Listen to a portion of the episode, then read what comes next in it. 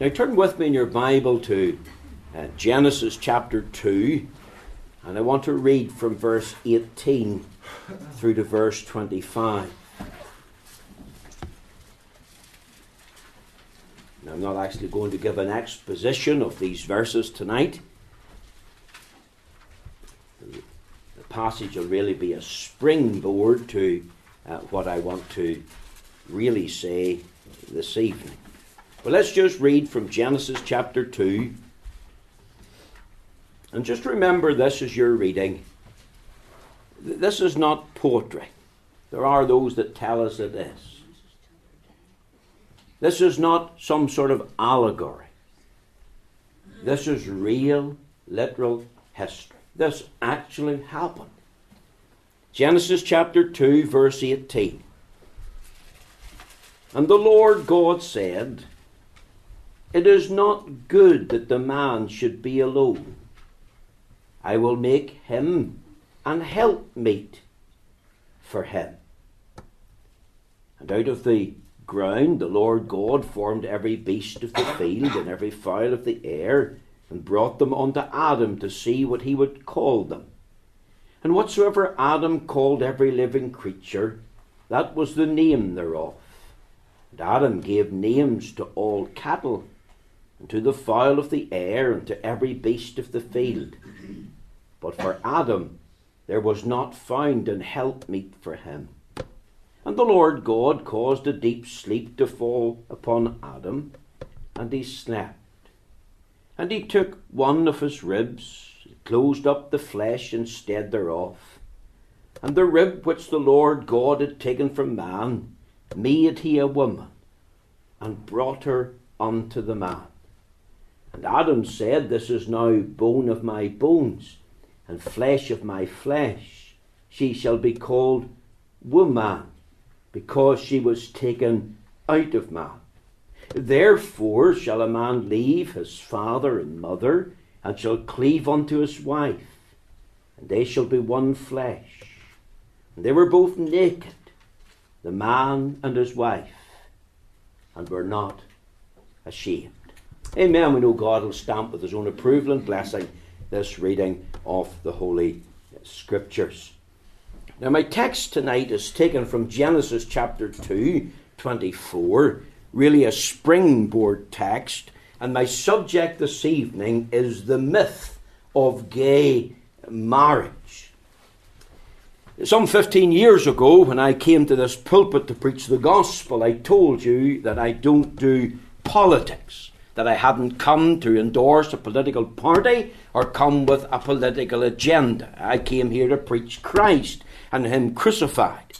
Yet, even back then, I told you there'd be times when we'd have to preach against the government and against the political situations that arise affecting our society. Now, tonight, sadly, is one of those occasions.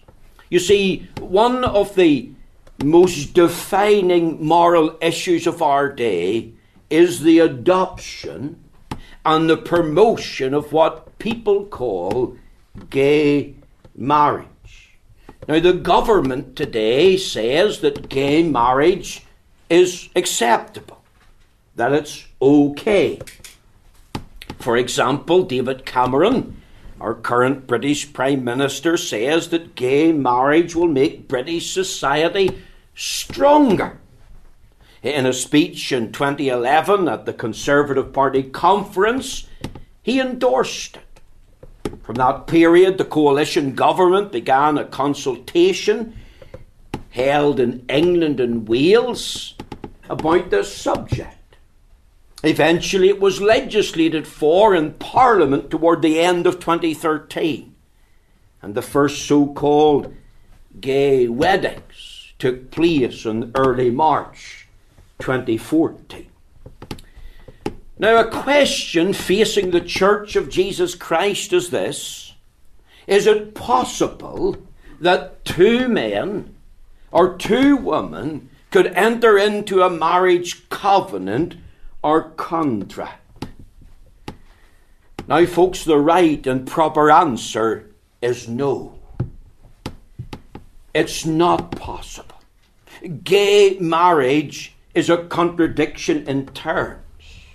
It's contrary to the law and mind of God. It flies in the face of 2,000 years of the traditional view of marriage between one man and one woman.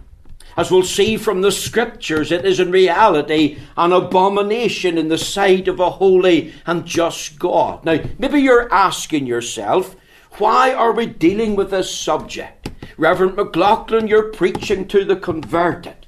Now, let me point out that there is a reason and a rational explanation as to why I'm dealing with the subject. I want you not only to be informed about the subject, but I want you to be informed in such a way that you can go out and speak to others face to face, among your friends, among your family, that there's no such thing as gay marriage in the eyes of God. I want you to be clear. I want you to be sound in this regard. Now, there's many thinking that we can't say such a thing today from the pulpit. It is argued that it's not politically correct. But, folks, we need to say it again in the Free Presbyterian Church. The message of opposition has to be loud and clear. We need to speak the truth in love. We live in a day when it's said don't say that because it offends people. People get upset. And you see, the fact is that many in the church just sit and think of what I'm actually saying. And what we need is for the many that think to speak up themselves in the home, in the workplace, in the school, in the university, in society for truth and righteousness. Remember, the Lord Jesus likened the church or the disciples to the salt of the earth. Now, what if the salt loses its saltiness? Is it any good? Surely it loses its saltiness. It's useless. It loses its sting, its bite. It makes the food bland. It's useless. It makes no difference whether you put a little or a large amount upon it. And what we need is to exercise ourselves as the salt of the earth. Give ourselves to prayer, cry for the power and help of God, and have that passion and holy boldness to speak the truth in love. And as the proverb says, may the Lord be pleased to make the righteous as bold as a lion in our day. May the Lord be pleased to give us holy boldness. Didn't the disciples pray? We thought about it this morning. Lord, behold their threatenings and grant to thy servants great boldness. And of course, that's what we need. Now, let's just think for a moment. What are the main arguments against this so called gay marriage? And there's three. The first one is this the clarity of the biological argument. Let's read Genesis chapter 2, verse 24. Therefore, shall a man leave his father and mother and shall cleave unto his wife, and they shall be one flesh. I want you to think with me tonight of batteries. The young people here know about batteries for their toys and for their gaming machines. And they know that they have in the battery a plus and a minus. So at one end there's a minus, and at the other end there's a plus sign. And they know to have two or three batteries together, they have to switch them round so that at one end there's a minus and a plus and a minus the same at the other end. But if you put two minuses together or two pluses together, you know, children, what happens, young people. The toy or the game doesn't work. Nothing happens. You, you need a, a, a, a, a a, plus and a minus. You need a negative and a positive. The two go together to make it work. Now, here we are in Genesis 2. And there's the marriage of Adam and Eve. And as we've said in the introduction and the reading, it's not poetry, it's not a parable, it's history. And it's the marriage of a male and female. That's a traditional biblical marriage. For this cause shall a man leave his father and mother, and shall cleave unto his wife, and they shall be one flesh. The UK government today, sadly, thinks that it knows better than God, that it's wiser than God, for it advocates two men or two women to be married. How foolish. How stupid. To be a true marriage, it has to have a man and a woman. Otherwise, it's not a true marriage. It's a perversion of marriage. It's a counterfeit. It, won't work. it can't work. Because two men or two women in themselves cannot be fruitful.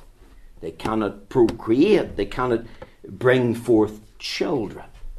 God ordained traditional marriage, one man and one woman, and therefore we have to say, truthfully, that homosexuality is an idolatrous corruption of marriage. Gay marriage, therefore, doesn't exist. It's impossible. It only exists if marriage is the state's idea, if the marriage is the government's concept. But it's not the government's concept, it's God. He instituted marriage way back in the beginning.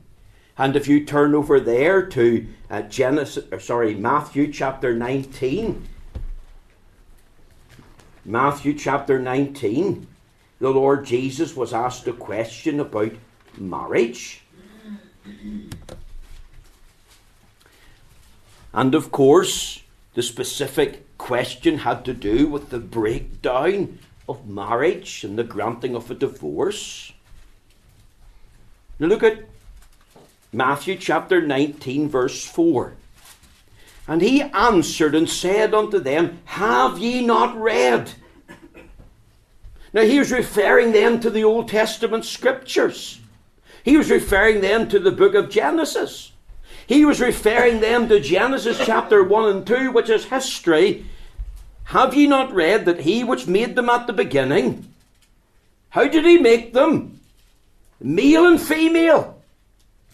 And said, for this cause, because I've made a man, and because I've made a woman, for this cause shall a man leave father and mother, and shall cleave to his wife, and they twain shall be one flesh. Wherefore they are no more twain but one flesh. What therefore God hath joined together, let no man put asunder. You see, God instituted marriage. It is His idea, it's His concept, and it is between a male and a female, and anything else, everything else, doesn't constitute marriage.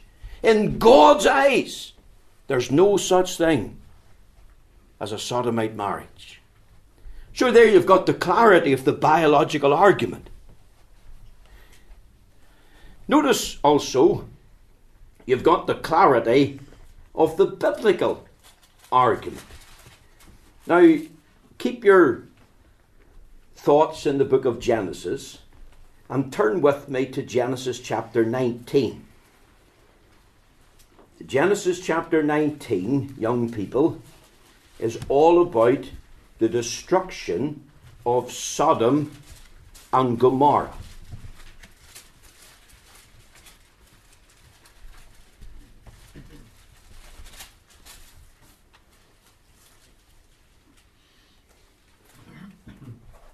Now, I want you to think with me. Because three men came to Abraham in Genesis 18. And one of them was the Lord Jesus Christ. Abraham was given a pre incarnate vision of Jesus Christ. It really, what we call in theological terms, a theophany, the appearance of God in the flesh. The Lord Jesus taking a human body before he was born at Bethlehem. And the Lord Jesus came to Abraham along with two angels. And why did he come? And here's the answer they were going to destroy Sodom and Gomorrah. And in the course of conversation, that's what this group that met Abraham told him was going to happen. And Abraham thought about his nephew Lot in Sodom, and he began to pray to God. And he said, Lord, if there's 50 righteous there, I want you to spare the city. And he came right down to 10. Now think of it. The meek and mild Jesus, the one who said, Love your enemies and pray for them that despitefully use you and persecute you. Is it possible that this meek and mild Jesus, who said, Love your enemies, is going to destroy a whole city? In fact, five cities? Yes. Why? What have they done? Because of the sin of homosexuality. That's exactly what happened to the men of Sodom. Look with me at Genesis chapter 19, verse 5. And they called unto Lot and said unto him, These are the inhabitants of Sodom. Where are the men which come into thee this night? That's the two angels. Bring them out unto us that we may know them. Underline the words, that we may know them. Now keep that thought in mind. Here's the loving, gracious, merciful Son of God, the one who came to bleed and die on the cross. And yet this one has come to pour out fire and brimstone on the inhabitants of Sodom and Gomorrah for the practice of a homosexual lifestyle. And the Bible's teaching's clear, it's plain. The proponents of gay marriage go to great lengths to twist and pervert the scriptures. They use creative arguments to speak in favour of homosexuality. Sadly, some even professing evangelicals, many in so called Christian denominations tonight, whether they be Anglican, Lutheran, Methodist, Presbyterian, Presbyterian or whatever. And their argument is that God dealt with Sodom and Gomorrah because of a lack of hospitality. Because they didn't show hospitality to strangers. That's rubbish. It wasn't because they didn't show hospitality to strangers, it was because of the sin of homosexuality. And that's the issue in Genesis chapter 19, verse 5. That was the sin that we might know them. And the word know means have intimate carnal knowledge with them, have, have intimate physical relations with the man. And we read in Genesis 19, well, maybe we should read in Genesis 18, verse 20. And the Lord said, Because the cry of Sodom and Gomorrah is great, because their sin is very grievous. And then we read in Genesis 19, verse 24. Then the Lord rained upon Sodom and Gomorrah brimstone and fire from the Lord out of heaven. Sodom and Gomorrah is mentioned in different places in the Bible and is mentioned in light of the grievous sin that was there in the city. Now, now turn with me to another scripture. I want to show you two or three very quickly. Uh, over there in Leviticus chapter 18. Leviticus chapter 18 and verse 22 and verse 23. You should underline these verses, you should familiarize yourself with them. Here's the clarity of the biblical argument. Look what happened in Sodom and Gomorrah. The Lord Jesus was involved in pouring fire and brimstone upon that city. Now, here's the civil law for Israel, Leviticus 18, verse 22. The, the principle stands, it hasn't changed. It's tied into the moral law. Look at verse 22. Thou shalt not lie with mankind as with womankind. It is abomination. Neither shalt thou lie with any beast to defile thyself with this. Neither shall any woman stand before a beast to lie down thereunto. It is confusion. Defile not ye yourselves in any of these things, for in all these things the nations are defiled which I cast you out before. and the land is defiled. Therefore I do visit the iniquity thereof upon it, the land itself vomiteth out her inhabitants. You see, here's God's view, folks, of the sin of homosexuality. And this was the civil law for Israel. And it was tied into the moral law because God had said, Thou shalt not commit adultery. And, and that uh, is wide enough to, to include this practice of homosexuality. God views it. Uh, notice the connection in verse 23 with the sin of bestiality. You see, that was the law of Moses. You could maybe argue, well, that's the Old Testament. There's nothing really in the New Testament about homosexuals, so it couldn't be addressed there. But I want to tell you the New Testament is equally clear in denying homosexuality. Look at Romans chapter 1, verses 24 to 27. Romans chapter 1. Now, this is a, one of the most important passages, I would have to say, in all of the Bible. It's one of the, the building blocks of the gospel. Paul is dealing with the great subject of man's total depravity and explaining his need of a personal justification that's full and free and forever. He's setting down the necessity, really, of justification. He's proving man's total depravity. All human beings are completely and totally depraved in the sight of God. Now, now look with me, just read the verses. Verse 24. Look at the book now. Not cost you anything. Wherefore, God also gave them up to uncleanness through the lust of their own hearts, to dishonour their own bodies between themselves, who changed the truth of God into a lie, and worshipped and served the creature more than the Creator, who is blessed for ever. Amen. For this cause God gave them up unto vile affections. For even their women did change the natural use into that which is against nature. And likewise also the men, leaving the natural use of the woman, burned in their lust one toward another, men with men, working that which was unseemly, and receiving in themselves the recompense of their error, which was meet. You see, here's a passage of Scripture that starts with the word wherefore. And it means in view of this. These people profess themselves to be wise, wiser than God.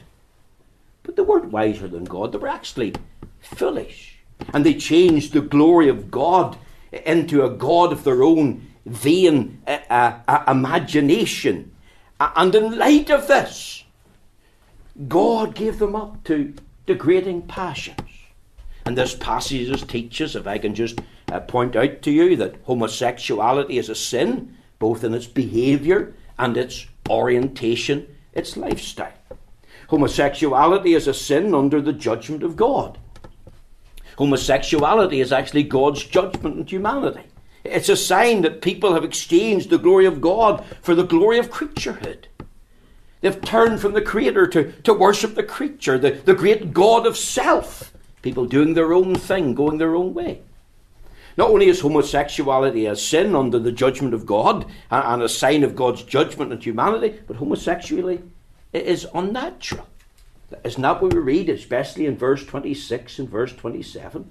For even their women that change the natural use into that which is against nature. And likewise also the men, even the natural use of the woman burned in their lust one toward another, men with men working that which is unseemly. See, it's unnatural. Two men entering into a, married relationship, a married bond. Two women entering into a marriage relationship or bond. It's unnatural, the Bible says. Homosexuality is rooted in lust, not love. The Bible actually tells us burned in their lust. It's nothing to do with love. Homosexuality, of course, is destructive to the individual self and to society. And you see, whenever homosexuals read what Paul says or confronted with it, they hate it. They, they argue that this man's guilty of a hate crime. How dare he say that? How dare he write about a group of people whose behaviour is perverse and unnatural? And yet here it is in the New Testament, and he's doing it under the umbrella of man's depravity. Just look with me at another couple of scriptures. We'll just turn to two more. 1 Corinthians chapter 6. Look with me at verse 9 to 11. I'll just read it. It really speaks for itself. Corinth was full of sexual immorality, there was all kinds of sinful activity. And Paul says, 1 Corinthians 6, verse 9 Know ye not that the unrighteous shall not inherit the kingdom of God? Be not deceived. Neither fornicators, nor idolaters, nor adulterers, nor effeminate, nor abusers of themselves with mankind. That's from the Greek meaning sodomites. Now, do you see that? In fact, not that I'm advocating the New King James Version, but it, it substitutes the phrase, nor abusers of themselves with mankind, for the word sodomites. Nor thieves, nor covetous, nor drunkards, nor revilers, nor extortioners shall inherit the kingdom of God. And such were some of you. But ye are washed, but ye are sanctified, but ye are justified in the name of the Lord Jesus and by the Spirit of our God. Now, one final passage. There's many passages that we could turn to, but I've given you the main ones. In 1 Timothy chapter 1, look with me at verse 8 through to 11. And I want you to think again about Paul's argument using the law of God. 1 Timothy chapter 1. I'm sorry you have to work tonight. 1 Timothy chapter 1 verse 8. But we know that the law is good if a man uses it lawfully. 1 Timothy chapter 1 verse 8. Knowing this, that the law is not made for a righteous man, but for the lawless and disobedient. In other words, the law was given to show us how sinful we were, so that we could see and know our sin. Notice the rest of the text for the ungodly and for sinners, for unholy and profane, for murderers of fathers and murderers of mothers, for manslayers, for whoremongers, for them that defile themselves with mankind. That's the same word in the Greek in 1 Corinthians chapter 6 and in the verse 9 and 10. And it's very strong. And it's very graphic. Those that defile themselves, those that abuse themselves with mankind. And as I've said, the New King James Bible uses actually the word sodomites, because that's the word. To, to speak of gay marriage to advocate it is actually advocating what we have to call, in essence, a sodomite marriage. And that's very strong language. And there's the clarity of the biblical argument from the Old Testament right through into the New Testament. And in many key passages, this sin is talked about. Notice one final thing the clarity of the behavioural argument. You see, those today, even our Prime Minister, even President Barack Obama, who has come out in support of so called gay marriage, they, they forget about the family. The family is really one of the building blocks of society.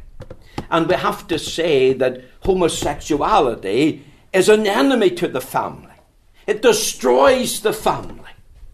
And therefore, what destroys the family unit has impacts on the church and impacts on the state.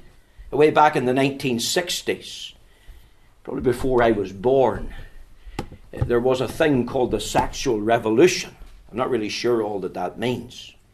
But the motto of the sodomite movement back then, they, they chanted this in the streets of Britain, and I quote, two, four, six, eight, smash the family, smash the state. That was their aim back then. That was their goal. And it's still the same, the same today. They're not interested in a stable family. They're not interested in the uh, uh, stability of the family unit. You only have to think of the sad plight of Sir Elton John and his so called partner and two children that are in that uh, relationship as well, uh, born to IVF treatment using surrogate mothers. Isn't it so sad? because it's not a real marriage, and therefore it's not a real family. And there's been a big row recently with uh, two other homosexuals called Dolce and Gabbana. I didn't know they were actually homosexuality. I didn't even know what it was until the other day. And they lambasted the fact of Elton John and his partner having children, and they said that homosexuals should not have children. That's right, because in essence it's actually an attack on the family. Uh, also, uh, homosexuality destroys the right of conscience. You see, gay marriage, or sodomite marriage really, forces the, the, the, the consensus, forces the adoption uh, against one's individual conscience. And it's not already happened in Northern Ireland. The Asher Bakery case, 26th of March now, they're going to the court all over a cake because they refused to write the words we support or support same sex marriage. They refused to endorse it. They refused to say it was okay because of their conscience. Think of the uh, landlords, Mr. and Mrs. Bull. I think they were from Cornwall and Devon, and they refused to supply a room to two homosexuals. And they were dragged through the courts and lost the case and had to pay a fine. The day will come when pastors and ministers will be forced to perform a wedding in their church, and I predict that in the course of time there will be a test case, and some pastor, some minister, some church will be forced to uh, comply against their conscience. We could add into that the abortion. We could add into that the adoption agency and what uh, people in those areas of uh, whether it's nursing or doctors or, or whether it's individuals in the adoption agency themselves have to act against their conscience. See, it destroys individual conscience. Also, it destroys the roles in marriage. As we said this morning, women and men have different roles, God given roles. But, but homosexuality destroys them. It destroys gender diversity. And, and that affects the moral fabric of society. When you have a husband and wife, when you have a mother and father, when you have, have Christian parents and Christian children. And, and, and, and, and this destroys that.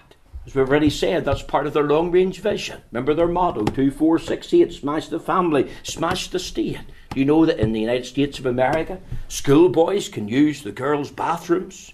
All because of this so called equality legislation. See, there's an agenda on. There's a bigger picture going on. And it's destroying roles, not only in marriage, but in society. We'd have to say it destroys the role of the family. What is the purpose of marriage? It's to bring life into the world. It's so that a man and woman can have children together. That's God's way. Why do two people join together in marriage? To have children, to bring them up in the fear and nurture and admonition of the Lord. That's the purpose of marriage, to have covenant children, children that God has given, children that we can pray for and teach the way of salvation, and to get them to trust Christ and to stand for the Lord. I have to say, what in the world is the purpose of a sodomite marriage? It certainly can't be to procreate. It also destroys the definition of biblical morality because it opens the floodgates once you set aside the biblical definition of marriage, you've opened the door. Who can get married? Could a man get married to his dog or his donkey? Why not? Who's the state to say you can't? If two men can, two women can, then why can't a man have two wives or three or four or a woman of three or four husbands? You see, it opens the door. And it's not the fear because finally it destroys the very fabric of society. Homosexuality affects every area of our lives. And I believe the impact is yet to be seen. Remember, Leonard Ravenhill wrote a book, Sodom Had No Bible. And let me say this as we finish. Remember, out of Sodom, how many was actually saved? There was four brought out of Sodom. There was Lot, who was in a backslidden state. There was his two daughters, and we know nothing about their spiritual state. And there was Lot's wife who looked back and became a pillar of salt. I've been thinking about this. How do we in the church respond to this sin in the land? We truly have to say homosexuality is a sin. We truly have to say, sadly, like other sins, it's, it's under the judgment of God. But how do we respond? Let me just finish with this. We can respond with a truthless grace. That is a false tolerance. Do you know that 43% of so called young evangelicals in the United States support a softly, softly approach? That's their business. They're in love. Let them alone. If they want to do it, let them get on with it. And of course, we don't want a truthless grace, because that's not true grace. We also don't want a graceless truth. We don't want to be hard hearted and cold. Hasn't the church often a bad reputation for being self righteous? We don't welcome the judgment of God on any soul. We certainly don't mock them. We won't treat them like dirt. We're not going to despise them. We need to weep for them. We need to be meek in front of them. We need to adopt the mindset, but there go I for the grace of God. They have got immoral souls. And what do they need? They need the truth of God. They need to be told that this is sinful. They need to be called to repentance. They need to be pointed to faith in Christ. We're not going to try and compete against the culture of the day. We need the truth of God. But we need grace. These are souls in need of the grace of God. And only the grace of God can change them. Could I say this in finishing? Remember what we read in 1 Corinthians chapter 6. In verse 11, Paul added the words, thinking about all the sinful morality, immorality in Corinth, and such were some of you. Some were abusers of themselves with mankind, and they came under conviction. And glory to God, they were converted. And glory to God, they were changed. And as he adds the words, but ye are washed, but ye are sanctified, but ye are justified in the name of the Lord Jesus. Notice it just says some. And I go back to what I said.